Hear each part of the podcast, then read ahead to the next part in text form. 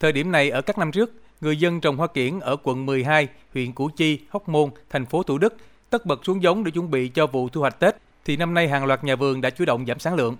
Bà Trần Thị Năm, chủ vườn hoa trên đường Lê Thị Riêng, quận 12 cho biết, do lo ngại hoa Tết không có đầu ra nên đã thu hẹp diện tích trồng hoa từ 10.000 m2 xuống 4.000 m2, cung ứng ra thị trường khoảng 3.000 đến 4.000 chậu hoa màu gà, vạn thọ, hướng dương, vân vân. Theo bà Năm, do giá vật tư, phân bón, giá nhân công tăng cao nên nhiều nhà vườn quyết định thu hẹp sản xuất, chấp nhận giảm thu nhập để hạn chế rủi ro. Và lo dịch này kia rồi á cũng sợ chỉ làm ít ít vậy thôi à. Cái một chút một chút vậy có đủ mặt hàng bán mấy món cũ vậy đó. Là còn 15 ngày nữa tết á là người ta mới à, lên. Tại vì à, dịch rồi kia đó khó khăn. Chứ cái gì cũng tăng vỏ cũng tăng phân cho cũng tăng cái gì cũng tăng. Mà khó khăn cái là cho không có.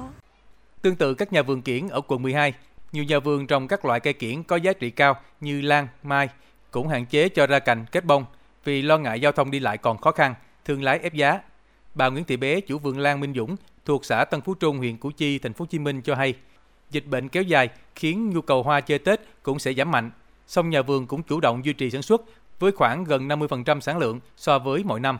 Phần còn lại vẫn bảo tồn. Thị trường năm nay tập trung chủ yếu cho địa bàn thành phố Hồ Chí Minh, còn thị trường các tỉnh miền Trung và phía Bắc sẽ điều tiết lại sản lượng. Bà Bé cho rằng.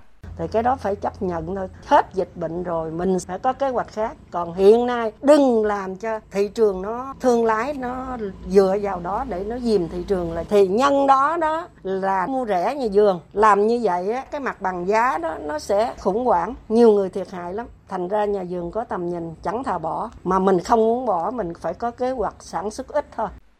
Theo ông Phạm Lâm Chính Văn, giám đốc Trung tâm khuyến nông thành phố Hồ Chí Minh, Do khó khăn về kinh tế, dịch bệnh vẫn còn ảnh hưởng nên nhu cầu tiêu thụ hoa Tết dự báo sẽ khó khăn.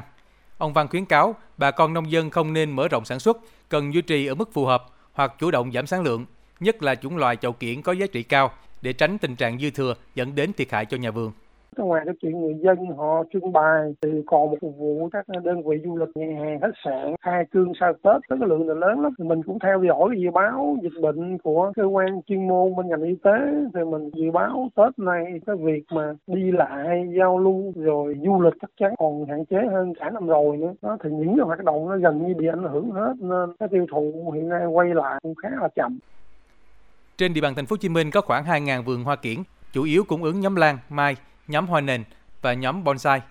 Với việc thu hẹp sản xuất, giảm sản lượng, cho thấy bà con đang tính tới hướng đi phù hợp trong thời điểm khó khăn hiện nay.